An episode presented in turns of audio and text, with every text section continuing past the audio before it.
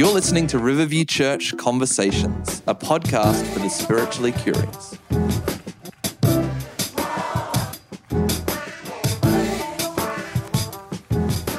Welcome, everyone. Thanks for joining us on Riverview Church Conversations. My name is Reese Michelle, and here I am with Ryan. Hello, everybody. Good to be back together Yes. again. Now, Reese, as always, I thought I would start off with a very difficult question for you, a very honest response, I hope. what was your first ever email address? Uh, I it's the same as mine now, Oh, no. just without a Gmail. It, it was at hotmail.com. Oh, you didn't go the embarrassing No, I route didn't of, have like you know, Planet Pony Shaker Princess or- underscore on fire at hotmail.com. Look, Reese, mine was Ryanator. Eight, eight, eight. What's the eight? Is are the eight don't know, symbolizing just- good luck or something like that? oh, look, probably because Ryan Ryanator was taken. Oh, it's good feng shui. All those. That's right. That's right. How are you, Ryan? I'm doing pretty well. Uh, been uh, getting a bit more used to going out and, and kind of uh, embracing a bit more normal life. Still, still not quite ready for it, No. but it's been kind of fun um, having a lot more conversations around um, new normal and things like that. And know, I know there's lots of organizations and families out there that are probably starting to have those conversations about you know what you want to go back to and all of those kind of things. I hope the new normal does not include Zoom chats. Yes, me Um, too. I've hit peak Zoom. yes, me too. I- Yes, I cannot. Yeah, been gathering with it with our connect group via Zoom, and it's just it's just not the same. No, it's not. Like, yeah, how are you doing? Yeah, I'm I'm I'm really good. I'm really good today. My Mhm. legs are in a bit of pain from my cycling efforts. I mean, it, it may sound like I do like an awful lot of cycling, but really don't. Really, I don't. Do you It's- wear the lycra, Reese? Everyone's wanting to know. Yeah, I do. Oh, I do. hello. I do. It actually, uh, yeah, it's helpful. Sell me on it. Why do I need lycra? It's just more comfortable when you're riding. Okay. And I do subscribe to the idea of having a uniform for things. Yeah. So, you know, like on any given day in the office, I would be wearing black shoes, black jeans, That's black right. t shirt, Yeah. like I am now. Yeah. Yeah. Yeah. And if I'm out in a social environment, some kind of shoe, black jeans, and denim shirt. Hmm. And when I'm riding, Very precise, like I- Steve Jobs. well, then, You're brilliant then you don't have to think about it. You know, it's true. I don't. I don't want to spend a minute thinking about my looks or my wardrobe or what I'm going to have for the next meal. And that's a big bone of contention with my wife, Bonnie. She's like, "You never think about what you're going to have for lunch, and it costs us money, and you end up eating junk." And I'm like, "Yeah, but I don't know. I just don't want to think about it." yeah, I'm I'm a little like that. Maybe the new normal has to include me um, being more deliberate about my dietary intake. Yes, you and I, Reese. You and I. Now we're uh, excited for our conversation today. Um, speaking a little bit about new normal, even as um, a church organization here at Riverview, we've been kind of diving headfirst into some conversations around what that new normal will look like, um, and the church that we want to be. Some of the things that we want to embrace, and um, we're really excited for this conversation because this conversation is all around the church. Uh, what is this thing we call church? You know, over uh, 1.6 million Australians every weekend gather in um, churches all over our country. That's more than how many people go to the football. That's right. That's right. And these churches are various sizes, different expressions, have different doctrine of beliefs, but all of them have some um, guiding professions. And so we wanted to just have a bit of a conversation and talk about the extremely complex nature of the church. What is it? Um, how should we do it? Uh, when Jesus said he was going to build his church, what did he mean? Um, are we the hope of the world? How are we the hope of the world? All of those kind of things. So we're really excited for this conversation. So why don't you enjoy this?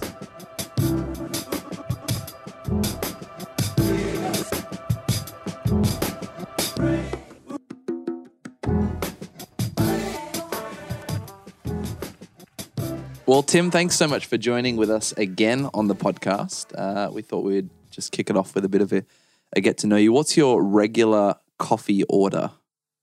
Oh, that's easy. I'm uh, a decaf almond milk cappuccino fan.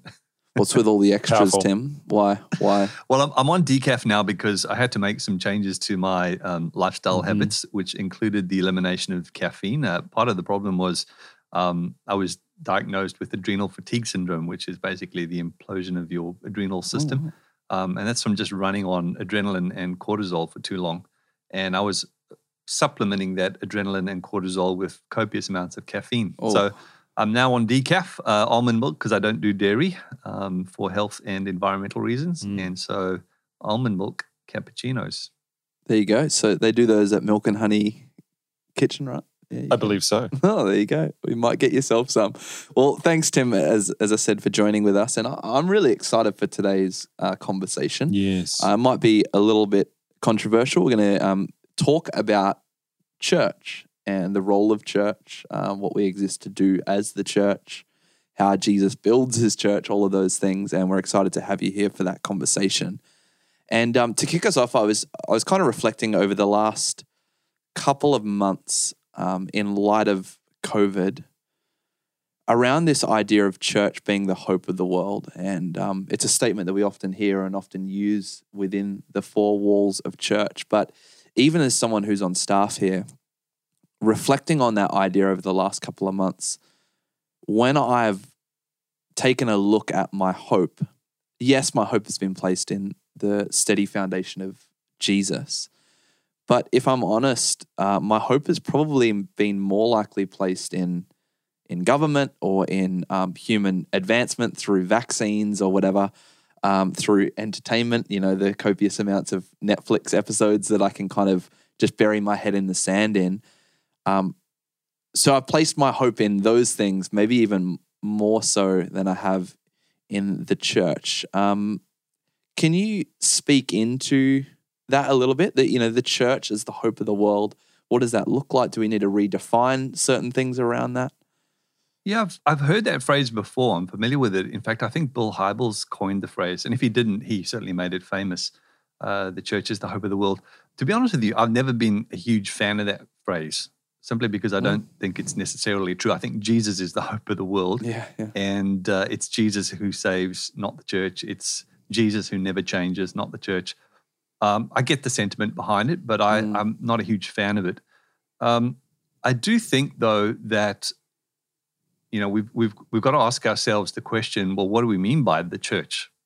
Mm, If if the church is, um, you know, a source of hope to the world, well, what what exactly are we talking about when we say the church?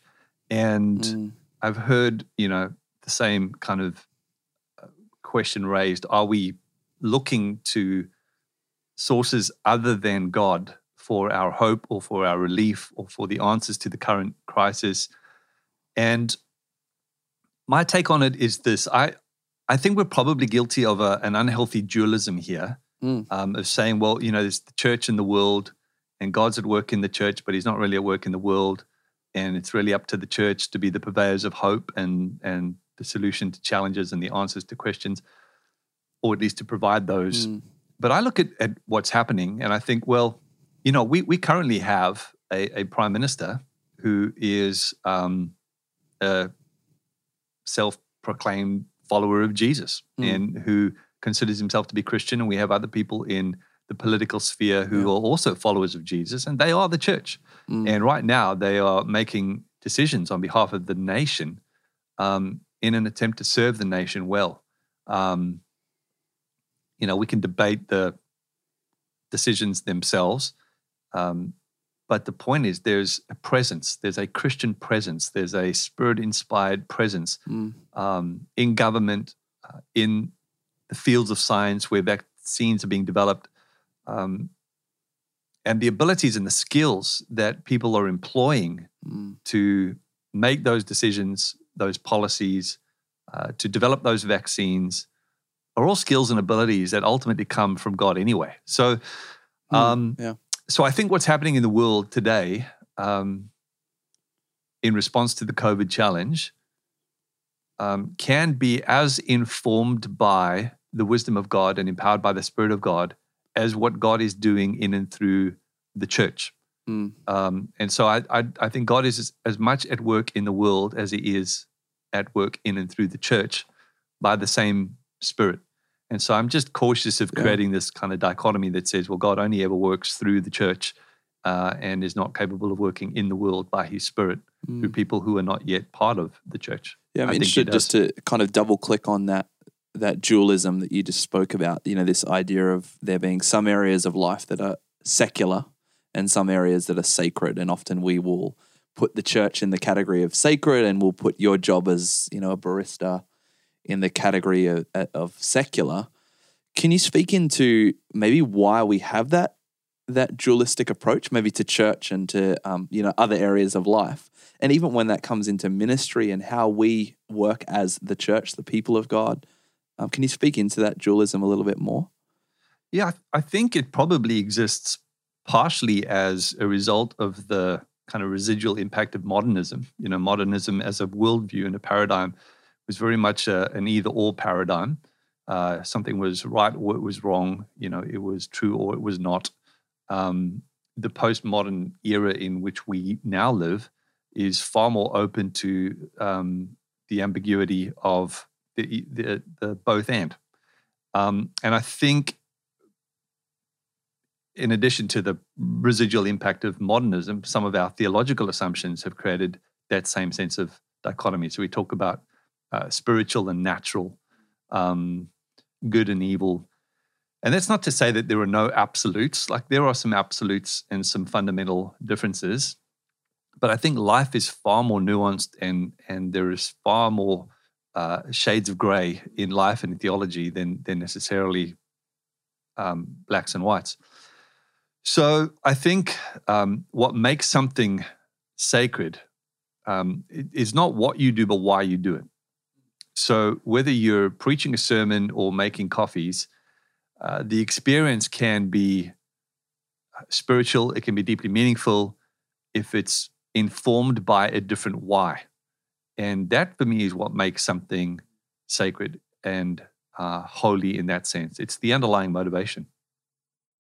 So, if there are more shades of grey than um, either or, the binary kind of notion of spirituality and the secular world, what what does it really mean then when Jesus says, "I will build my church"? Are we talking about um, if He's at work both within the church and in the world by the same power? when he says he'll build his church? Are we talking about the gathering of churches? Are we talking about denominations? Are we talking about the number of churches? Are we talking about Christians? Like, what essentially does he mean?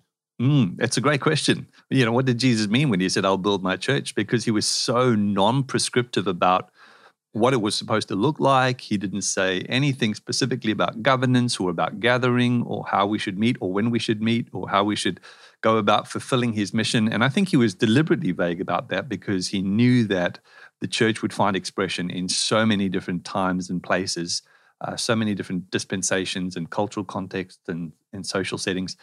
And so he kind of left it wide open. But it does beg the question well, what did he mean when he said, I'm going to build my church? And uh, probably a, one helpful way of looking at it, and this is how I've helped reconcile this for myself, is to, to see a difference between what I call the capital C church, which is the body of men and women, um, past and present, who have become part of God's kingdom through their faith in Jesus and their submission and surrender to his lordship. And they are spirit infused uh, hearts and minds being regenerated and transformed by the indwelling presence of the Spirit of God. Um, and really, essentially, that body of people is invisible. We, we don't know who they are. I can't tell, looking out at a congregation of 800 people, how many of those 800 people are part of that capital C church, unless I can talk to them and get to know them and hear something about their journey and their beliefs and their experience. I can't really work out who they are. But as the writer to the Hebrews says, the Lord knows those who are his. So God knows who is part of that capital C body of born again, regenerated, spirit filled, redeemed followers of Jesus who have recognized Jesus as Lord. Now, alongside that, you have what I call the small c church, which is really all the organizational, institutional forms of church that we have. And we have many. There are literally tens of thousands of small c churches. We have Baptist churches and Anglican churches and Presbyterian churches and independent churches and emergent churches and house churches and mega churches. Mm, yeah. There's just an endless mm. list mm. of small ch- c church expressions. Now, some people who are part of that capital C broader body of Jesus followers are in the small c church and some are not. There are people who are legitimate followers of Jesus, spirit filled, um, serving and, and loving God who don't belong to any particular church or particular denomination, um, and vice versa. Um, there are people who belong to the small c institutional, organized, religious um, structures that we have created in an attempt to try and give expression to this idea called church, who are not part of the capital C church. They wouldn't know Jesus if he walked into the room wearing a pink hat and a bright yellow T-shirt with Jesus, you know, blazoned across the front. He's got no relationship with Jesus, no desire to submit to him. Uh, they may be connected to that small C institutional organizational entity for social reasons or cultural reasons or all sorts of reasons, but not necessarily have a sincere faith in God. Um, and so there's a bit of overlap there. All right. So there are there are some people who are part of the capital C church who are in the small C church, some who are not, and and vice versa. And so when it when it comes to what is it that Jesus is building, I'm convinced that he's talking about that capital C church, that body of people, that that community of men and women from every nation, tribe, and tongue on the planet who have come to faith in Jesus, who put their trust in him, who surrendered their lives to his lordship, and who are now attempting to live out that submission to Jesus by loving God and loving others uh, in the power and grace of the Holy Spirit. That's what I think Jesus is building. And I think he's doing it in spite of us, not dependent on us. Um, I think he's quite capable of, of realizing his purpose achieving his goal of building that community, regardless of what's going on in the world around us. I've, I've often heard people say, you know, the church is one generation away from extinction. Well, I don't believe that's true at all uh, because Jesus is building the church. It's not dependent on our cleverness, on our leadership prowess, on our ingenuity, on our innovation. It's dependent on his sovereign ability to build that community. So it's almost a matter of redefining what we mean when we talk about the church. I, and I, I don't want to be pessimistic, but I guess the question then is if if Jesus is building his church, and as he says, the, the gates of hell will not prevail over it, um, what's the point for us as uh, people who are involved in leading in a, in a small C church, uh, you know, believing that we're a part of the big C church? You know, what's the point? Is it worth still doing that? Yeah, it's a great question. And, and some people have asked that question and concluded – there is no point. Uh, and so they've left. Uh, they fall into a category we call the dones. You know, there's the nones, the N O N E S, the nones are people who have no religion or no faith and no um, affiliation to any religious organization. And then you get this category called the dones, who are people who are like, well, we're done, we're over it, we're out. and they've left institutional, organized kind of religion. Um, I, I still think there is value in being part of a localized gathering of people who not only share uh, an allegiance to Jesus, but who share proximity, who share geography, who live in, in the same city or live in the same suburbs. Um, because when that community comes together, they can, through their partnership and through the synergy created by their unity, live out the faith they have in Jesus in far more fruitful and effective ways by doing it in collaboration, by doing it in community by doing it with other people. So I think there's great value in belonging to a localized, smaller C community of Jesus followers who together share a passion for uh, following Jesus and perhaps for some unique, specific things. So some of those small C congregations uh, are really all about just justice and um, caring for the poor and um, addressing issues of inequality in our society. And that may be what forms the basis for their coming together. Other congregations may gather around their passion, their shared passion for worship, uh, others around their love for the scriptures. And so you'll find these small C gatherings have unique personalities and characteristics depending on what has brought those people together. You're, so you're saying the the church takes many and varied different forms, and in the same way, what Jesus is doing in building as well is varied. It's not like um, One he builds in the all. same way. Mm. Correct. And it's always onwards and upwards. We obviously we kind of we have a hope that it's that it his kingdom is established and all those things, but it's not always a linear kind of increase in size and amount and turnover and people. You know, No, exactly right. And I think if you were going to just simply measure progress by looking at how those small c congregations are expanding or growing in number or in um, value, asset value, or whatever it is you choose to measure progress by, um, yeah, you could you could conclude that well, this whole thing's going backwards. Um, in fact, if you look at formalized institutional organized Christianity, particularly in the West, it is going backwards. Um, churches are declining, though denominations are shrinking. But in terms of the broader collective, the body of capital C church members across the world, well, that's growing exponentially. Uh, that con- continues to grow all over the world. Um, it's just it's just hard to get a handle on. You can't manage it, you can't control it.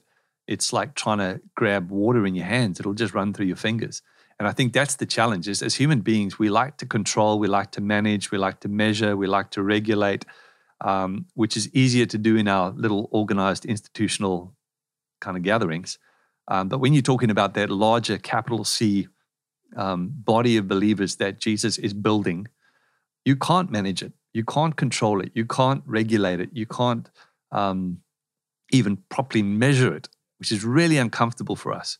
Um, but I have great confidence in Jesus' ability by his spirit to continue building that. He said the kingdom of God advances forcefully, and forceful men will lay hold of it, right? That is the nature of the kingdom of God. It advances, it, it never retreats.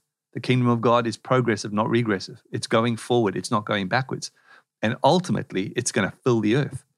So, uh, you know, the, the, the promise we have in scripture is that the knowledge of God will cover the earth like the waters cover the sea. Ultimately, the earth will be filled with the knowledge of God's glory, uh, not the glory of, of any other entity, um, not the glory of BHP or, or, the Empire Church. Islam or even any one of these organizations, Mm. organizations or institutional forms of church. It'll be filled with the knowledge of His glory. Mm. Um, and so, yeah, so in a sense, the, the, the, the scope of God's plan and intention for the world is so broad and, and so wide and so deep and so inclusive.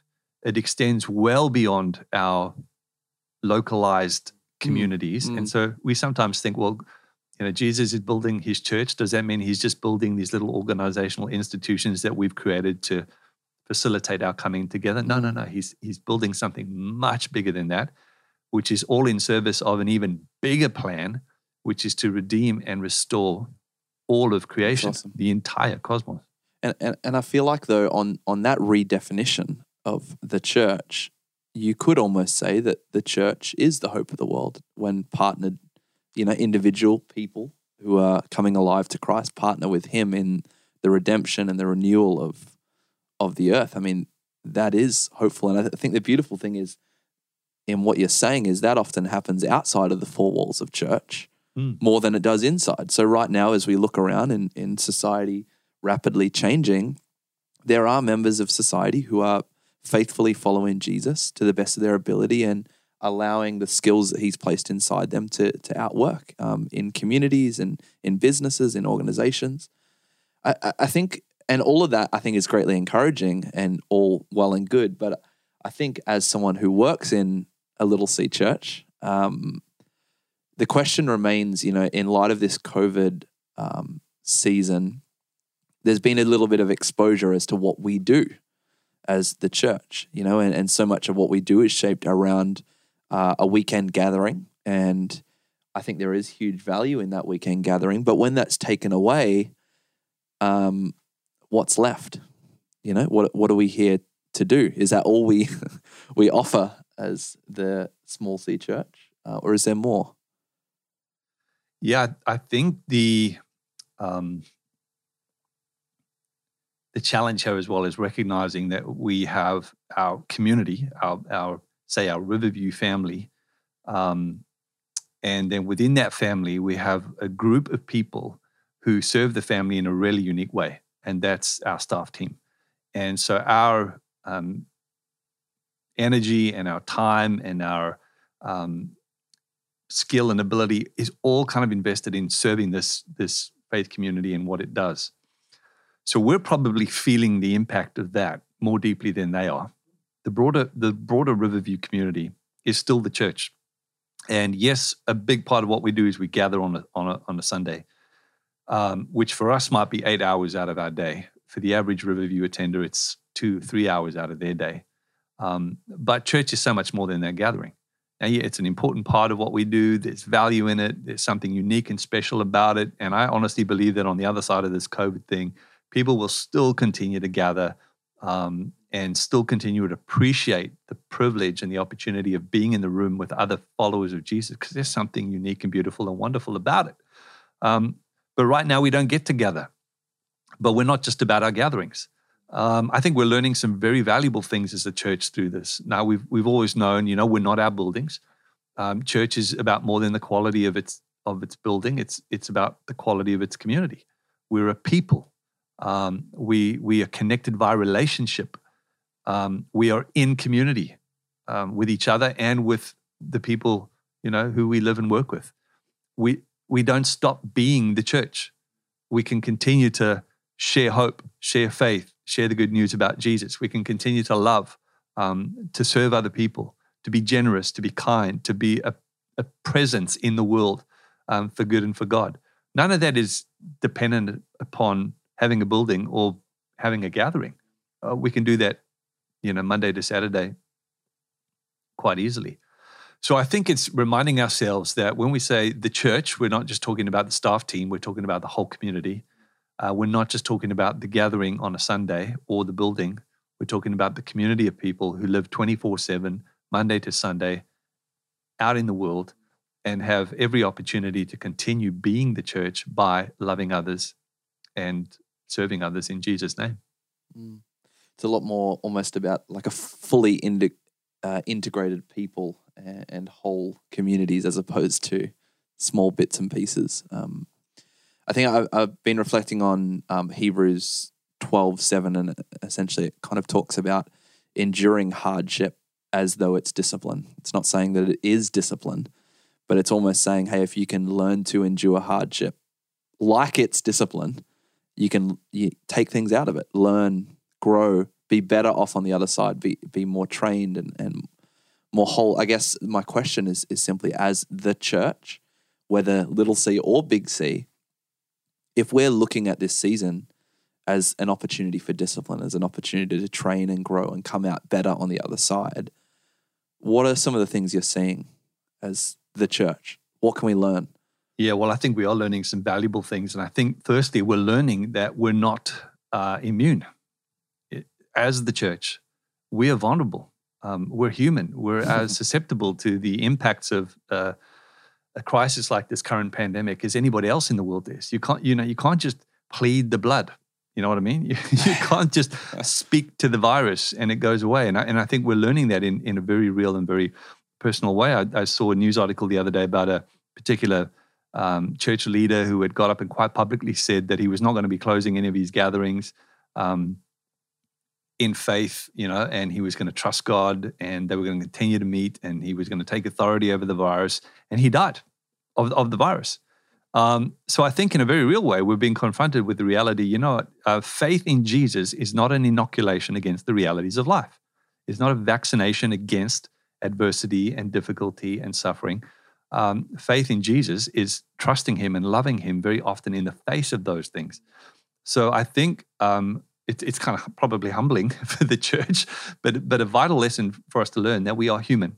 And I think that enables us and positions us to then empathize with the people that we are living with and doing community with um, because we share in their vulnerability.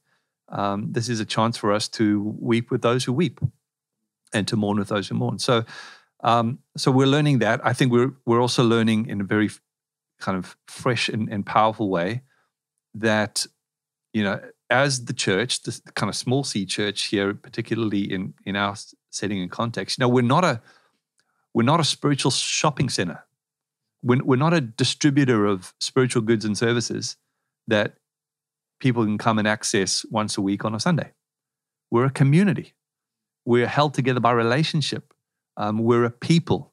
Um, yeah, the building is a luxury, but it's not a necessity. We're grateful for the building and for the opportunity it affords us, but we can do without it if necessary because we aren't primarily dependent on it or dependent on the gathering. What we are dependent on is community, relationship, friendship, partnership, um, and the empowerment of the Holy Spirit, uh, none of which are in any way uh, undermined by the current reality. So I think we're learning to reconnect with who we fundamentally are as the church and what we are fundamentally here to do, which is to love our city in really practical and personal ways in Jesus' name. I've, I've often had a thought that, um, you know, how people have said society these days, the postmodern society is pretty anti-church, or, or you would hear people on Facebook or whatever complain about a government um, initiative that is anti-church or maybe persecution light against the church, um, charities paying taxes or not paying taxes or or what have you. Um, on the one part of me thinks, bring it on because even if you do bring in something that's anti-church, we we can still we're still the church, you know, and it in in some ways is an opportunity for us to um, to press into what what we should be doing um, I suppose, our core business of it's a cold term, but core business of loving people and um, bringing bringing a message message of hope to people, which is something that um, buildings and tax breaks and um, lights and PAs and stuff like that is all they're all nice to have, but not essential to our core business. Exactly right, and and I think we have um, an opportunity here, and I just I just kind of preface that by saying we have an opportunity, but should not be opportunistic, right? And and so what I mean by that is we have an opportunity to love our city and to serve our city and our community, but I think we need to be sure and clear about the fact that the motivation is genuinely to love our city and not advance our own cause um, or present our you know selves in a way that is favorable in the eyes of the community or other churches. Um, I, have always been really uncomfortable with the idea of, you know, advancing your your own reputation on the back of somebody else's trauma and and tragedy.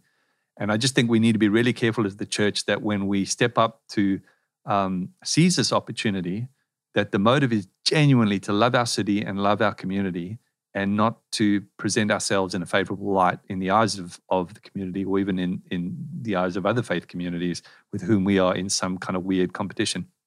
Um, it fundamentally comes down to motive. Right? That's why Jesus said, you know, when you do your charitable deed, don't even let your left hand know what your right hand is doing. The reason why I think he said that was was to address the issue of motive. Make sure that what you're doing is not just to be seen, um, to advance yourself or your reputation or your image, um, in the eyes of others. Do it fundamentally out of love for God and love for others. So, yeah, we have an opportunity to love our city, um, to serve our city in very practical and personal ways. I think we just got to be really sure about the fact that the motivation is genuinely that and not worry about who gets the credit.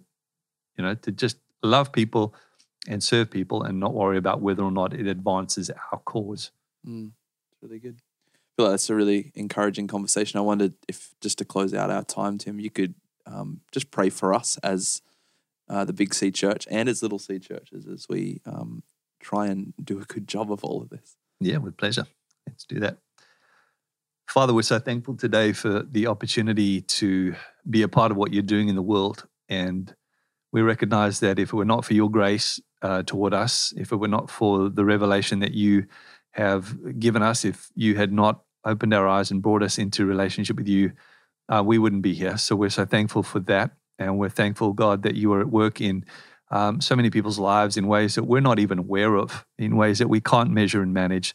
But we thank you that by your Spirit and by that same grace, you are transforming this world and you're bringing people back into right relationship with you by bringing them to the understanding that your son Jesus, the resurrected Lord, um, has been given all authority on in heaven and on earth, and uh, and has been appointed as the ruler of the cosmos. And I pray God that uh, as more and more people come to that realization, um, that you would, by your Spirit, unite us together in purpose and in heart, uh, that you would enable us to genuinely love and serve our city and the people of our cities um, with sincerity and with selflessness and in a way that would uh, honor you and, and bless your heart. Um, I thank you so much, God, for the, the many churches all across the city of Perth um, who right now are endeavoring to do that. I thank you for church leaders and I thank you for um, pastors and ministers who are endeavoring to shepherd their people and guide their people toward being um, faithful, um, fruitful followers of Jesus uh, who genuinely and sincerely live out this mandate to love people in Jesus' name. And I pray that you give all of us, God, um, the courage and the strength to do that in the face of the current situation and whatever adversity and difficulty we're having to navigate as a result. I thank you that there is strength and there's wisdom available um, from you for that. And I pray that you'll help us to draw on that and to be effective, God, in representing Jesus in this world, in this time. So thank you so much, God, for your grace on our lives, for what you're doing. Thank you, Jesus, for your commitment to build your church and to advance your kingdom here on earth. Thank you that we get to be a part of it, that we're caught up in it. And I pray that you'll continue to do that to the honor and glory of your name, so that all might know you are good and you are God and you are love. And we ask that in Jesus' name. Amen.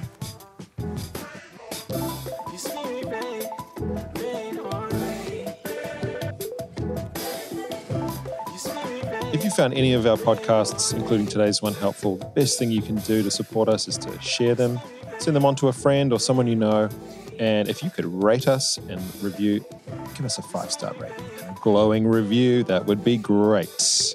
We're on social media as well. Our handle is at Riverview Online, and we'd love you to join us for our weekly Sunday live stream, which is on Facebook and YouTube at 10 a.m. Australian Western Standard Time. And if you can't make it, then the stream will be available for 24 hours afterwards. Our original music today is by Andrew Warong. Until next time, keep having conversations.